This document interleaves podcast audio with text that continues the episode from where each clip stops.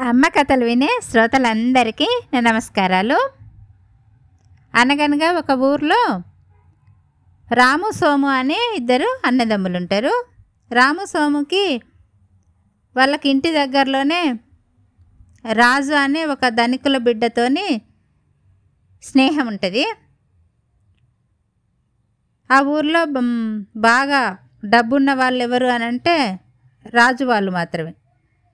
ఈ రాజు వాళ్ళు ఏం చేస్తారంటే ఆ ఊర్లో ధాన్యం పండిస్తారు కదా వ్యవసాయం చేస్తే వడ్లు కానీ ఇంకేదైనా.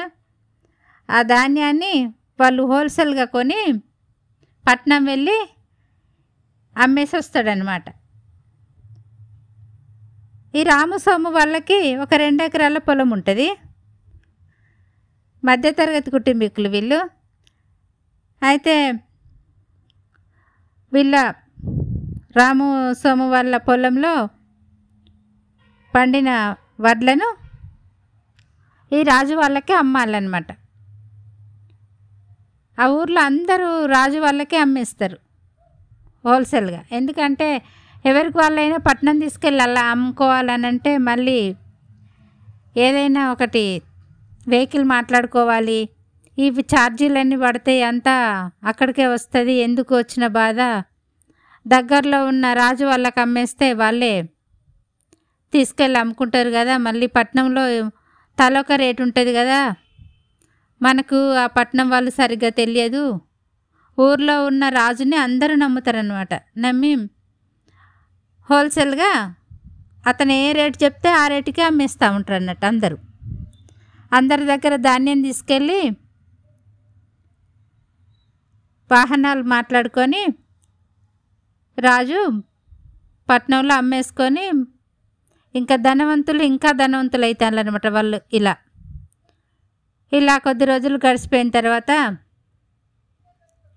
ఇప్పుడు వచ్చినట్టుగా టీవీ కానీ సమాచారం అనేది మార్కెట్ ఏ రేట్లో తెలిసిపోతాను అనమాట వీళ్ళకి కూడా. వడ్లకు ఇంత రేటు ఉంది అంత రేటు ఉంది అని తెలిసిపోతుంది కదా. అప్పుడు ఊర్లో జనాలందరూ మనకు మార్కెట్ రేట్ కన్నా రాజు చాలా తక్కువ ఇచ్చి కొంటాడు అని అందరు అనుకుంటారు కానీ ఎవరు ఎదురు తిరగరు. ఈ రామస్వామి ఇద్దరు అన్నదమ్ములు ఏం చేస్తారంటే రాజు దగ్గరికి వెళ్ళి నువ్వు నేను ఎన్నో రోజుల నుంచి మేము పండించిన పంట అంతా ఇచ్చేస్తాను చాలా తక్కువ రేటుకు మాకు కట్టిస్తాను మార్కెట్లో మాత్రం చాలా రేటు ఉన్నది కదా అని అంటే నాకు నా లెక్కలన్నీ మీరు అడుగుతానులా అని మనసులో పెట్టుకొని వాళ్ళతో ఏమనకుండా మంచిగా విన్ తీయ తీయగా మాట్లాడి అదేం లేదు వెహికల్ ఛార్జ్ ఇవన్నీ పడతాయి కదా అది ఇది కదా అని బాగా కథల్ని చెప్తాడు. చెప్తే సరే అని నమ్ముతారు వీళ్ళు. నమ్మి ఇంటి ఇంటికి వచ్చిన తర్వాత రాజు ఏం చేస్తాడంటే వాళ్ళకున్న రెండెకరాల పొలంలో మందు చల్లుతాడనమాట దొంగచాటుగా వెళ్ళి ఆ పొలంలో మొత్తానికే అసలు పంటే పండకుండా మందులను చల్లుతాడనమాట ఆ భూమి మొత్తం పాడైపోయేటట్టుగా ఏ మొక్క పెట్టినా మొలవకుండా అలాంటి మందు చల్లుతాడు విషపు మందును. చల్లంగానే వీళ్ళకి తెలియదు కదా. పెట్టిన వరి నారు కాస్త ఎండిపోతుంది. దాని తర్వాత మళ్ళీ వేసినా కూడా అసలు మొలనే మొలవది. మొలకపోయేసరికల్లా బాగా నష్టాల్లోకి కూరుకుపోతారు అన్నదమ్ములు ఇద్దరు. కూరుకుపోయి ఇంకా ఏం చేస్తామని ఈ మనము వ్యవసాయాన్ని నమ్ముకోవద్దు అని కోళ్ళ వ్యాపారం చేద్దామని అనుకుంటారు అన్నదమ్ములు ఇద్దరు. అనుకొని కొన్ని కోళ్ళని తెచ్చుకొని వాళ్ళ ఇంటి దగ్గరే కోళ్ళకు సంబంధించిన ఏర్పాటు తయారు చేసుకుంటారు. ఏర్పాటు తయారు చేసుకొని కోళ్ళకు దాన కానీ వాటికి సంబంధించినవన్నీ తెచ్చి వాటిని పెంచుతూ ఉంటారు. కోళ్ళ ఫారం తయారు చేసుకొని. పెంచుతూ ఉంటే ఈ రాజు ఏం చేస్తాడంటే నేను వాళ్ళ పొలంలో నేను మొత్తానికే మొక్కలు మొల్లకుండా మందు జల్లిన కదా అయినా కూడా వాళ్ళు ఏం భయపడకుండా మళ్ళీ కోళ్ళ వ్యాపారం చేస్తాను అది ఎట్లా చేస్తారో చూస్తే నాకు ఎదురు తిరిగిండ్లు కదా అని ఒకరోజు వెళ్తాడు. రాజు వెళ్ళి అంటాడు కదా మీరు ఇప్పుడు కూడా గుడ్లను నాకే అమ్మాలా? అమ్మితే నేను వాటికి సరైన రేటే కట్టిస్తా ఈసారి అప్పట్లాగా కాదు ఇప్పుడు మార్కెట్లో ఏ రేట్ నడుస్తుందో అదే రేటుకు నేను తీసుకుంటా అని చెప్తాడు. చెప్తే వీళ్ళు ఏం చేస్తారంటే అప్పుడు వ్యవసాయం చేసిండ్రు కాబట్టి వడ్లను ఏ వాహనంలో తీసుకెళ్ళినా ఏం కాదు. కోడిగుడ్లను అంటే జాగ్రత్తగా తీసుకెళ్ళాలి కదా. మళ్ళీ కోడిగుడ్లు అనేటి ఎప్పటికప్పుడు పెడుతూనే ఉంటే మనం ఎప్పటికప్పుడు వాహనాలు మాట్లాడుకొని పట్నం వెళ్ళి అమ్ముకోవాలంటే ఇంకా చాలా కష్టము అని ఇద్దరు అన్నదమ్ములు అనుకొని సరేలే ఒకసారి అంటే మోసం చేసిండు మనకి. ఆ ఆ మోసాన్ని కూడా సరిగ్గా మనం కొన్ని రోజుల తర్వాత తెలుసుకోవాల్సి వచ్చింది. ఆ మోసాన్ని మనం మోసంతోనే కొంచెం మనం కూడా జయిద్దాం కానీ ఇప్పుడైతే సరే ఇప్పుడైతే కొనని అని ఇద్దరు అనుకొని డీల్ మాట్లాడుకుంటారు. మా కోళ్ళ ఫారంలో పెట్టిన గుడ్లన్నీ రాజు కొనేటట్టుగా మాట్లాడుకుంటారు. మాట్లాడుకొని సరే ఇస్తామని చెప్పేస్తారు. చెప్పినాక కోళ్ళు మంచిగానే బాగానే గుడ్లు పెడతా ఉంటాయి అనుకున్నట్టుగానే. ఒకసారి ఏమవుతుందంటే రాజు వచ్చి చూస్తాడు కోడిగుడ్లు ఫారం గిట్ల చూస్తే అంత బాగానే ఉంది మంచిగా పైకి వస్తాను నేను ఈ ధాన్యం కొనే బదులు మరి కోడిగుడ్ల వ్యాపారం చేస్తే ఎట్లుంటుందని ఆలోచించుకుంటా వాటిని పరిశీలనగా చూస్తూ ఉంటే ఒక కోడి బంగారు రంగు గుడ్డు పెడుతుంది. గుడ్డు పెట్టంగానే వీళ్ళు ఏం చేస్తారంటే అమ్మ కోడి రాజును రాజు చూస్తాడు. ఈ రాము సోమ అంటారు కదా ఈ కోడి ఎప్పటి నుంచో మాకు బంగారు గుడ్డు పెడుతుంది. చూడని మరీ చూపిస్తారు. చూపించగానే రాజుకు అస్సలే కడుపులో మండుతూ ఉంటుంది.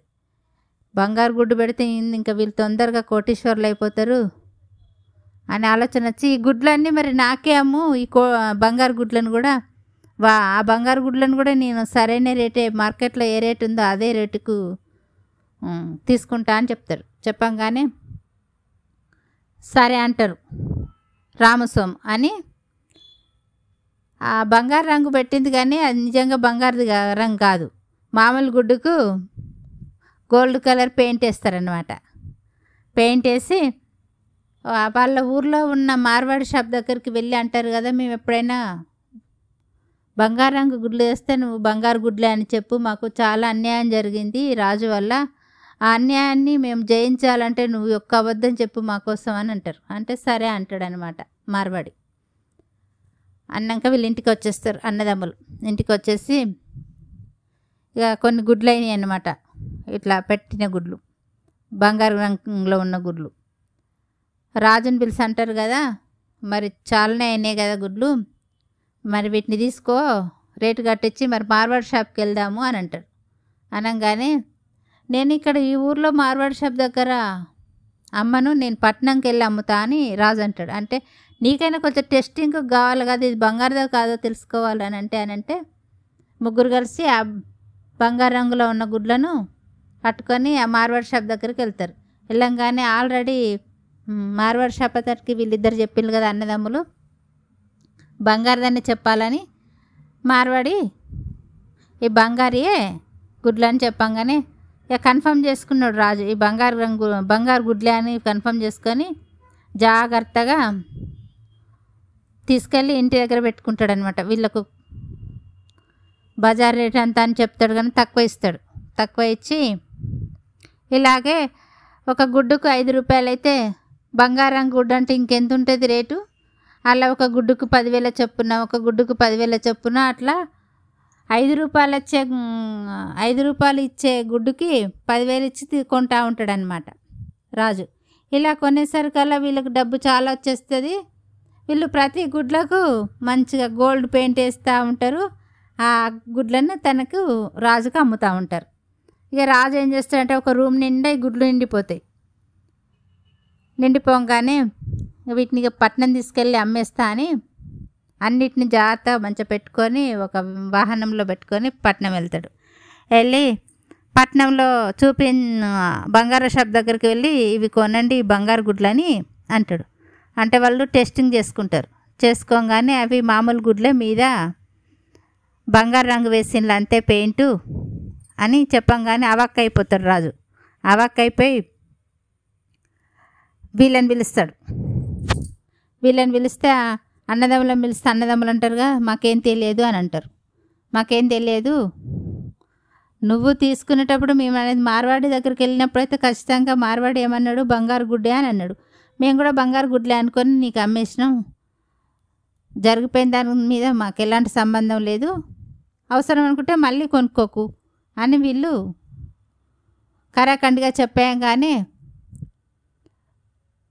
రాజు ఏం చేస్తాడంటే అప్పుడు తప్పప్పుకుంటాడు ఒప్పుకొని మీ పొలంలో నేను విషపు మందు చల్లి అసలే పంట మొలకుండా చేసిన రెండెకరాల పొలాన్ని నా తప్పును క్షమించండి అట్లా చేసినని మీరు ఇట్లా చేసినట్టున్నదని అప్పుడు తప్పు తెలుసుకుంటాడు. తెలుసుకొని